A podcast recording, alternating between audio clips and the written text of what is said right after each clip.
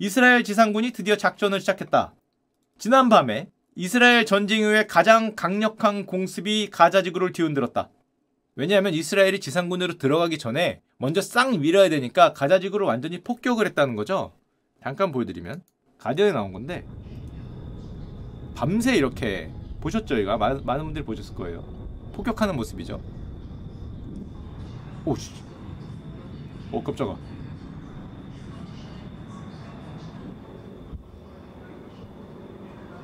뭐 막는 미사일인가? 뭐 맞받아 치는 것 같고 저런 거 이제 밤새 쏟아 부었다는 건데 현재 가자지구는 저 폭격을 통해서 완벽한 블랙아웃, 전기와 통신이 완전하게 끊겼다 그러고요. 인터넷, 휴대전화, 유선전화 서비스가 그 전까지는 그래도 돌아갔는데 이번 폭격으로 완전히 끊겼고 현재 가자지구의 230만 인구는 세계와 완전하게 고립되어 있습니다. 아무도 몰라요. 저기 들어가 많은 유엔 기구나 글로벌 기구 아니면 기자들이 있는데 가자지구에 들어가 목숨 걸고 문제는 통신이 완전히 끊겼어. 정말 옛날처럼 전소구, 뭐 비둘기 아니면 인편으로 통한 우편 말고는 통신이 끊겨버렸기 때문에 지금 현재 어떤 상황인지 모릅니다. 여러분도 저도 몰라요. 지금 거의 24시간째 정보의 공백이 발생하기 때문에 아무도 모른다. 이런 상황에서 엊그제 이스라엘군 대변인 다니엘 하가리가 이렇게 얘기했습니다. 이스라엘군이 가자 지구에 진입했다. 지상군이 들어갔다는 거죠. 보병과 기갑부대, 공병부대, 포병들이 참여한 지상 작전을 확대했다고 선언을 했고요. 그리고 실제로 들어가는 모습을 이스라엘 군이 공개했는데 이게 자기들이 들어가는 모습이에요. 뭐 쏘면서 들어가는 겁니다. 가자지구로 저 진입하는 모습을 저렇게 들어가는 모습을 자기들이 공개를 했습니다. 이스라엘 탱크가 국경을 넘어서 가자지구에 진입을 했다 라는 거고요. 근데 문제는 진입을 해서 뭘 하는지 아무도 몰라요. 불안한 거죠. 진입을 해서 뭘 하는지. 이게 통신이 완전히 끊겼기 때문에 완전히 암흑이잖아요. 200만 명 이상이 있는데. 그래서 유엔에서 유엔 인도주의 조정관이 이런 말을 했습니다. 가자 지구와 세계의 연결이 완전히 두절됐다. 인도주의적 활동은 통신 없이는 작동할 수 없고 전쟁에도 규칙이 있는데 지금 우리는 안에서 무슨 일을 하는지 아무도 모른다. 민간인은 반드시 보호받아야 된다. WHO 사무총장은 이렇게 얘기를 했습니다. 직원 및 의료시설과 전혀 연락이 닿지 않는다. 환자가 어떻게 되어 있는지, 얼마나 발생했는지, 안전한 피난처를 찾을 수 있는지 알 수 없다. 대단히 고통스러운 순간이 지나고 있다. 두려워하는 거죠. 어떤 집단 학살이나 대량 살상이 날까봐 두려워하는 모습이 너무 명확하게 보이고 있고 유니세프 사무총장은 이렇게 얘기했습니다. 역시 가자 지구와의 팀원들과의 연락이 두절되었다. 나는 가자지구의 100만 아이들의 안전을 극도로 우려한다. 반드시 이들은 보호돼야 될 것이다. 심지어 유엔은 공식 채널을 통해서 이렇게 얘기했습니다. 역사가 우리 모두를 지켜보고 있는 순간이다. 모두가 반드시 책임을 다 해야 되고 지금은 진실의 순간이고 역사가 우리를 판단할 수 있는 순간이다. 그리고 이스라엘의 지상군이 가자지구에 진입한 지 몇 시간 만에 유엔 총회가 열렸습니다. 그리고 즉각적이고 인도주의적 휴전을 요구하는 소위 요르단 결의안이라는 게 채택이 됐어요. 몇 시간 전에 있었거든요. 몇 시간 전에. 요르단 결의안이 채택이 되면서 인도주의적 휴전과 국제법 준수를 요구하는 결의안이 120대 14로 통과했습니다. 여기 있죠. 120대 14.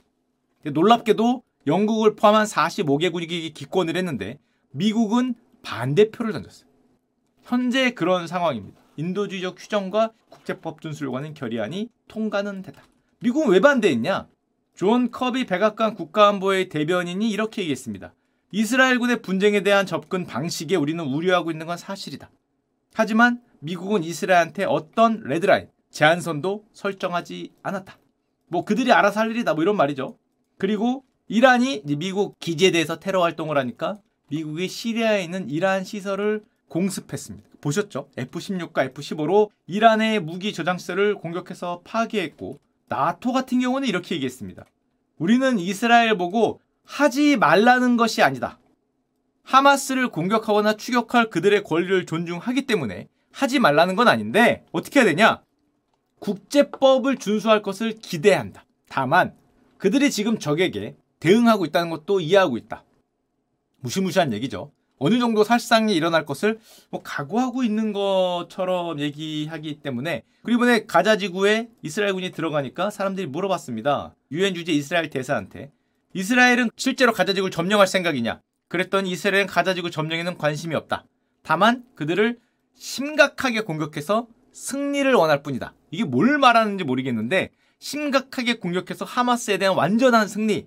가자 지구에서 200만 시민을 인간 방패로 만드는 거는 우리가 아니라 하마스다라는 내용이죠. 물론 이렇게 지상군이 들어가니까 위에 있던 헤즈볼라가 이스라엘이 가자 지구에 들어갈 경우에 추가 조치를 취하겠다라고 경고를 했죠.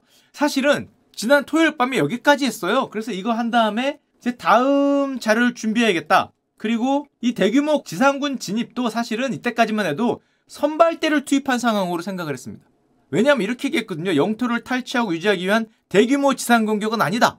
그냥 선발대가 탱크 몰고 들어간 거다. 그랬는데 아침 일어나니까 네타냐후 총리가 발표를 했는데요. 이렇게 얘기했죠. 우리는 전쟁의 다음 단계를 시작한다. 어제부로 하마스와의 전쟁의 second stage가 열렸다. 우리는 가자로 지상군을 파견했으며 공중, 해상, 지상을 통한 공격을 확대했다. 우리는 인류 전체를 위해 악을 이 세상에서 근절하기로 결심했다. 이것은 우리의 운명이자 내 삶의 미션이고 이제 우리 아니면 그들이다. 야, 이거 무시무시한 말인데. 우리 아니면 그들의 주사위가 던져졌고 정의가 승리할 것이다. 물론 아까 세계 기구의 수장들이 그렇고 대량 인명 살상이나 민간인 피해가 예상이 되고 가자 지구의 사망 집계가 현재까지 공식이 7,300명, 만 명이 넘어갈 거라고 얘기를 합니다. 만 명이 넘어갔는데 200만 명 이상이니까 아직도 199만, 뭐 230이라고 하죠. 200배 이상의 인원이 안에 있거든요. 거기에 대한 우려를 표시하니까 물론 이렇게 얘기했습니다. 이스라엘군은 세계에서 가장 도덕적인 군대며 비전투 요원에게 해를 끼치지 않기 위해 최선을 다하고 있다. 라고 얘기는 했지만 뭐 불안한 건 사실이고 그리고 현재 네타냐후가 길고 어려운 싸움이 될 것이고 단기간에 끝내지 않을 것이고 우리는 이 장기간의 싸움에 대비할 준비가 되어 있다. 물론 가자 지구를 점령하기 위한 완전 점령하기 위한 전면적인 침공으로 봐야 되냐라고 물어보니까 광범위한 지상전의 확대라고만 얘기했어요. 전면적인 침공이라고 얘기를 안 했는데 광범위한 지상전의 확대와 전면적인 침공이 뭐가 다른가? 뭐 그쵸? 아예 전면전은 아니다. 광범위한 지상전의 확대다라고만 얘기를 했는데 뭐 사실상 뭐 거의 뜻은 유사하다고 봐야 되고 그리고 정말 실시간으로 자료를 만들다가 계속 새로운 뉴스들이 뜨는데 이란 대통령이 이렇게 얘기했죠. 미국은 이스라엘에 대한 광범위한 지원을 하면서 우리에게는 아무것도 하지 말라고 한다. 하지만 이스라엘의 시오니스트자들의 범죄는 red line을 넘었다. 이게 몇 시간 전에 나온 겁니다. Cross the red line. Red line을 넘었다. 이란이 개입할 수도 있다는 분위기를 굉장히 많이 풍기는 red line을 넘었다라는 발표를 했죠. 지금 현재 이스라엘의 작전이 펼쳐지고 있고 아마 지금도 새로운 뉴스가 계속 쏟아지고 있을 텐데 자 이제 이스라엘 얘기만 계속할 수 없으니까 조금만 마음을 가다놓고 생각을 해보면 이스라엘 전쟁이 저렇게 확대가 되니까 사실은 고민이 많은 인물이 하나 있습니다. 누굴까요? 당연히 우크라이나입니다. 우크라이나의 젤렌스키라고 할 수 있죠. 왜냐? 현재까지 미국은 우크라이나 지원을 750억 달러, 100조 이상을 넣었어요. 미군이 직접 들어가서 뭘 이렇게 한 걸 주변에 뭐 미군 뭐, 뭐 돌아다니고 이걸 빼고 우크라이나 군사적으로나 물질적으로 지원한 것만 100조 이상을 지원했습니다. 이거는 사실상 압도적인 지원 규모라고 볼 수 있어요. 저 위에 있는 EU가 한 거는 어떤 재정적인 거고 미 밀리터리로 보면은 뭐 압도적이죠. 근데 하지만 안 끝나고 있죠. 게다가 더 받아야 돼요. 지금도 싸우고 있잖아요. 더 받아야 되는 상황이어서 자금 요청을 계속하죠. 오죽했으면 여러분들 보셨겠지만 일론 머스크가 조롱 밈도 날렸죠. 수십억 달러 지원을 요청한 다음에 미국이 미적지근하니까 승질을 내더라. 이런 거 인상 쓰고 있는 거. 5분 지났을 때 이러면서 이제 조롱 밈까지 날려서 또 우크라이나 사람들하고 열심히 티격태격하는 그런 모습을 보일 정도인데 어쨌건 추가적인 지원이 굉장히 필요한 때입니다. 자, 그래서 바이든이 미국 의회에 가서 8월 얼마 전에 1,050억 달러의 예산 배정을 요구했습니다. 이스라엘과 우크라이나를 군사적 인도주기적 지원하기 위해서 147조, 한 150조 가까운 예산을 배정해 달라. 우크라이나와 이스라엘 지원 예산을 긴급 요청한다. 미국의 리더십이 세계를 하나로 묶고 있는 상황이고 지금 이스라엘과 우크라이나를 돕기 위해서 긴급하게 요청이 필요하다. 미국의 국가 안보를 위해서 필수적인 상황이다. 그래서 이런 얘기를 했습니다. 독재와 테러는 점점 강화되고 진행되고 있고 미국과 세계에 대한 위협과 비용은 계속 증가하고 있다. 지금 미국은 민주주의를 위한 무기고를 건설하고 있는 순간이다라고 얘기하고 돈을 더 달라고 요구를 했는데 자 문제는 여러분도 아마 뉴스를 보셔 알겠지만 미국에서 우크라이나 전쟁이 길어지니까 우크라이나 전쟁 지원 예산에 대해서 반감이 있었던 게 사실이에요. 특히 공화당에서. 왜 거기다 돈을 계속 쓰냐? 적당히 쓰고 알아서 하라고 해라. 적당히 하고 휴전을 해라. 땅 띄워주고 휴전을 해야 돼. 뭐, 뭐 하냐. 뭐 이런 불만들이 많이 나오는 상황에서 근데 문제는 이스라엘이 생겼네. 그러니까 바이든이 요거만 요청을 하면은 왠지 강력한 걸 받을 것 같으니까 합쳐서 이렇게 요청을 했잖아요. 그러면서 공화당이 설마 이스라엘 지원 예산을 반대하는 거냐? 설마 이거 반대야? 공화당 입장에서는 요거는 반대하고 싶은데 요거를 잘못 반대했다가 이스라엘을 잘못 반대하면은 역풍이 장난 아니죠. 우크라이나와 이스라엘의 유대인 간의 이런 미국 내에서 입장이 다르기 때문에 공화당 하원 의장이 이렇게 얘기했습니다. 이 잔머리 굴리는 거다. 아니 문제를 두 개로 나눠서 봐야지. 우리는 우크라이나 반대고 이스라엘은 오케이인데 두 개를 합친 다음에 통과 자네가 반대야? 뭐 이렇게 얘기하면은 아니 나눠서 해야지 나눠서 이걸 따로 갖고 와야지 그걸 합쳐서 갖고 온 다음에 통과시킨 다음에 공화당이 이스라엘을 지원을 반대한대요라고 얘기를 하면 어떡해 그런 거 하지 말고 따로 해야 된다 그리고 우리도 우크라이나를 버릴 생각은 없다 버릴 생각은 없는데 어쨌건 재정적으로 돈이 많이 들어가니까 관리 책임이 있는 거지 그러면서 이 정도면 거의 제가 보기엔 간증이라고 할 수 있는데 하원에서 우리 공화당이 결의한 것 중에 하나는 우리는 중동에서 가장 중요한 동맹과 함께 할 것이라는 거고 그것은 이스라엘입니다. 아멘 한 거죠. 대단해요. 유대인이 대단한 것 같아. 저 눈밖에 나기를 싫어하니까 거의 뭐 간증 수준의 얘기를 했고 그래서 지금 우크라이나가 지금 돈 지원을 더 받아야 되는데 이스라엘 쪽으로 굉장히 쏠리니까 바람직한 상황은 아니죠. 하지만 사실 더큰 의료를 갖고 있는 나라도 있습니다. 어디겠습니까? 대만이죠. 지금 중국이 무력 통일을 사실상 공언하고 있잖아요. 얼마 전까지 2024년이냐 2025년이냐 그 위를 미사일로 넘기면서 곧 쳐들어갈 수도 있다는 듯한 분위기를 풍기고 미국이 우리가 지켜줄게를 외치고 있었는데 지금 우크라이나만으로도 엄청난 돈이 들어갔는데 이스라엘이 터졌단 말이에요. 잘못하면 이게 중동 전쟁이고 이란이 레드라인을 넘었다고 얘기를 하고 있어요. 지금 사우디아라비아 국방장관이 미국으로 가고 있고 미국의 항공모함 두 척이 이스라엘 앞에 도착을 했습니다. 자 이런 상황에서 과연 러시아하고도 싸우고 있고 중동 전체하고도 싸움을 할 수 있는 이런 상황에서 만에 하나 대만에 무슨 일이 일어나면 미국이 감당 가능하냐? 아까 전에 마이크 존스 미국 하원 의장이 얘기했던 말에는 사실은 제가 하나 안 보여드린 게 있는데 이런 얘기를 했습니다. 나는 이 전쟁들이 여기서 끝날 거라고 믿지 않는다. 이것은 중국이 대만에 대해서 무엇인가 하도록 하는 힘을 실어줄 것이다. 이스라엘까지 뭐가 일어나서 미국이 어떻게 됐건 지원을 하거나 휩쓸려 가게 되면 중국 입장에서는 뭐 비었다는 거죠. 물론 아까 우리는 그들을 버리지 않을 것이다. 우크라이나도 있지만 대만도 들어가 있었습니다. 대만도 버리지는 않을 거다. 하지만 우리에게는 관리 책임이 있다. 돈이 무한한 건 아닌 거죠. AP는 이렇게 얘기를 했는데 우크라이나 중동이 현재 미국의 가장 시급한 관심인 건 맞지만 미국의 글로벌 영향력을 위한 핵심 투쟁 지역은 어디다? 아시아죠.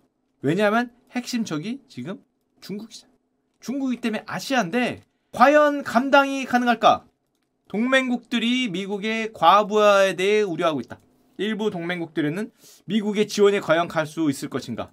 또 미국의 라이벌들, 뭐 러시아, 중국, 이란 이런 라이벌들이 동시다발적으로 일어난다면은 어떻게 될까? 특히 이미 우크라이나 하나만으로 미국의 부담은 현재 녹색입니다. 우크라이나 전쟁이. 여기 빨간색이 아프가니스탄이에요. 그렇게 뭐 뻘과 같은 미국을 늪으로 빠졌다고 만드는 아프가니스탄인데 우크라이나 하나만으로 이라크나 파란색은 이라크입니다. 이라크나 아프가니스탄의 분쟁과 비슷하거나 오히려 높은 부담을 안고 있습니다. 근데 여기에 이스라엘과 중동이 만약에 더해진다. 야, 이게 우크라이나보다 작진 않을 것 같은데. 만약에 정말로 전면전이 펼쳐지면 뭐 이만해지겠죠. 거기다가 정말 만약에 중국과 대만에 무슨 일이 일어나면 중국은 상황이 다르죠. 미국이 전력을 쏟아도 어떻게 될지 알기 힘든 판에 멀리 있으니까 물론 1대1로 박으면야 미국이 이기겠지만 중국 바로 앞에 대만이 있으니까 거기까지 뭐 항공모함 보내서 뭐 해야 될 텐데 우크라이나 대 러시아, 이스라엘 대 중동, 중국과 대만 자원이 무한이 아니니까 게다가 미국도 그렇고 EU도 그렇고 사실 수십 년간 국방비 비중을 줄여왔습니다. 세계화였잖아요. 세계화, 탈냉전. 모두가 친하게 지내고 무역 자유화 이런 시대였기 때문에 국방비 비중을 줄여서 놀랍게도 우크라이나 전쟁을 하나를 하는데 우리는 봤습니다. 미국과 유럽이 탄약이 부족하대. 대한민국 탄약을 가져가요. 세계 최강으로 알고 있던 미국과 유럽이 탱크가 없대. 대한민국이야 사가. 연습기도 가져가대. 중고도 사가 중고도. 야 우리 연습 받았다가 중고인데요. 괜찮대.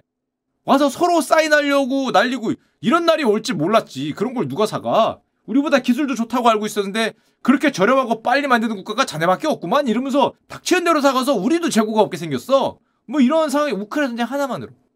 그럼 이 탄약이나 탱크 이런 거 유럽이나 미국에서 원래 만들던 거니까 세계 1차 대전, 2차 대전 하던 나라들이니까 거기가 늘리면 되지 않냐? 놀랍게도 탄약 생산을 늘리려던 시도가 유럽에서 좌절에 부딪혔다. 엄청난 돈이 들더라. 안 만들던 거 공장 다시 세우고 다시 만들고 하려니까 돈도 많이 들고 야 그거 비용도 많이 들고 안 되더라. 한국 거 열심히 사가죠. 이게 잘 안 들더라. 옛날과 다르게 복지 같은 걸 이만큼 늘려왔단 말이야. 쓰는 자원 이만큼이면 옛날에는 국방비가 이만큼이었는데 막 줄였어. 여기까지 줄이고 나머지를 다른 걸로 채워놨는데 이제 국방비를 다시 늘리려니까 사회적인 반발에 부딪히죠. 게다가 놀랍게도 전쟁이 길어지니까 당연히 미국이나 EU가 압도적인 수량과 물량으로 이길 줄 알았더니 모스크바가 탄약 경쟁에서 승리하고 있다. 유럽이 탄약을 못 만들어서 탄약을 못 만들고 미국도 내가 쓸 것까지 없는 데라고 얘기를 하니까 장기전으로 가면은 이런 표현이 나오고 있죠. 탄약 경쟁에서 승리할 수 있다. 그래서 모스크바가 대한민국을 째려보고 있잖아요. 그만 줘라. 이 자식들 공장 팽팽 돌리고 유럽 가서 우리 공장 짓고 있죠. 우리가 만들어준다고. 이 자식들이 보자 보자 하니까 이러고 있는 상황이 올지는 몰랐죠. 물론 미국이 엄청나게 힘을 내면은 다시 옛날처럼 이 하얀색의 국방비 비중입니다. 옛날처럼 이렇게 비중을 높이면 미친 듯이 쏟아져 나오겠지. 1차 세계대전이나 2차 세계대전에 봤던 그 엄청난 말도 안 되는 물량이 쏟아져 나올 수 있는데 문제는 지금 국방비 비중을 여기까지 낮췄단 말이에요. 거의 한 자리 퍼센트 아래로 낮췄는데 뭐 3% 4% 이걸 다시 70년 전으로 올릴 수 있냐. 그러려면은 사회도 엄청난 비용 부담을 감당해야겠죠. 예를 들면 테슬라 공장 바꿔야지. 무슨 테슬라야. 전기 탱크. 보잉 공장 무슨 항공기 만들 것 같은 전투기. 뭐 이렇게 바꿔야 될 거 아니야. 배 만드는 건 요즘 미국에는 저거 배 만드는 데도 거의 없어요. 조선소 없잖아. 한국이나 뭐 대만 뭐 중국으로 다 갔잖아. 중국에다가 우리 배 만들어 달라고 할 수 없고 또 한국에 와야겠죠. 죄송한데 컨테이너 그만 만들고 저기 함선이나 아니면은 뭐 어떡하겠어. 지금 다 그렇게 바꿔놨는데. 자 그러기 때문에 대량 생산의 시대로 다시 가려면 이제 엄청난 뭐 사회적 비용이 들 텐데 비중 확대를 또 이렇게 급하게 할 수도 없고 천천히 해야 될 텐데 지금 3중에서 전쟁이 일어나거나 비용이 들면 어떻게 될 건가? 물론 뭐 그 와중에 대한민국을 많이 활용하려고는 하는데 우리도 우리대로 조금 그 산업의 일꾼 어르신들이 나이가 좀 들다 보시니까 우리나라 또 산업의 일꾼 어르신들이잖아요. 대한민국도 뭐 그렇게까지 뭐 쉽지 않고 게다가 여러분들이 이렇게 생각할 수 있습니다. 에이 중국이 대만을 무력으로 공격하겠어? 설마 요즘 같은 시대에 설마 놀라운 건 이번에 미국이 망신당한 일이 하나 있었는데요. 제이크 설리반 미국 국가안보보좌관이 10월 2일 날 하마스가 이스라엘을 치기 전에 기고문을 하나 올렸습니다. 뭐라고 올렸냐? 우리 바이든 정부 이렇게 잘했어요 라는 기고문이었어요. 중동 지역 봐라. 우리가 너무 잘해서 수십 년 만에 가장 조용하다. 콰이어트하다. 와 평화 그 자체야. 바이든 정부가 가자 지역의 위기를 완화시킨 거야. 우리가 이렇게 잘했어. 라고 하고 5일 뒤에 전쟁 났죠. 이걸 보면 진짜 몰랐습니다. 근데 진짜 몰랐어요. 완전 뒤통수 맞은 거야. 아니면 이렇게 쓸 리가 없지. 이거 바로 철회했거든. 쓰고 5일 만에 전쟁이 발발을 했으니까 가장 조용하고 위기를 완화시켰고 하지만 전쟁이 발발했죠. 그래서 빠르게 삭제했죠. 이 표현 삭제했습니다. 조용하다 삭제, 위기 완화 삭제 뭐 이런 거. 그러니까 한마디로 어떤 전문가도 하마스가 이스라엘을 침입할 것을 전혀 예상하지 못한 거죠. 그렇기 때문에 중국이 설마라고 생각은 하는데 이거 진짜 모른다고 할 수 있고 블룸버그는 이렇게 얘기했습니다. 지금 세 군데서 동시다발적으로 문제가 발생을 하는데 그럴 경우 아직은 아시아는 뭔가 발생을 안 했으니까 우리는 아시아로 피벗 관심을 돌리고 뭔가 아시아에서 터지면 아시아로 전황을 바꿔야 되는데 그걸 그렇게 빨리 할 수 있을까? 지금 상황에서 동쪽으로의 방향 전환이 느려질 수 있다. 우크라이나와 이스라엘 서쪽에 싸우는데 동쪽으로 방향 전환이 느려질 수 있다. 이런 표현 을 썼죠. 물론 이건 이제 대만하고 중국 쪽을 신경을 써서 얘기하는 거긴 한데 근데 문제는 우리 입장에선 대만 중국도 물론 문제인데 동쪽으로의 방향 전환이 느려질 수 있다. 어 잠깐만 우크라이나가 여기고요 이스라엘이 여기고 대만 중국이 여기란 말이에요 그거보다 조금 더 동쪽으로 가면 약간 정신 나간 형제가 위에 있는 나라가 있잖아요. 이렇게 두 나라. 어, 야 그러면 동쪽도 아니고 동동쪽이거든 우리는 동쪽, 동쪽, 동동쪽. 어, 여기까지는 과연 시선이 미칠 것인가? 만약에 뭔가 문제가 생기면 우리는 뭐 이거 생각 안 할 수가 없는 상황이고 게다가 우리가 뭘 했습니까? 2023년 4월에 놀랍게도 한국, 미국, 워싱턴 선언을 했죠. 한국은 미국의 확장 억제 공약을 완전히 신뢰하며 한국에 어떤 문제가 생기면 핵을 포함해서 미국 명령을 총동원하여 지원을 하겠다는 워싱턴 선언을 했는데 4월이죠. 야, 이 짧은 사이에 이스라엘 문제 터지고 중국 때만 약간 그러면은 하나, 둘, 셋 우리는 4위인가?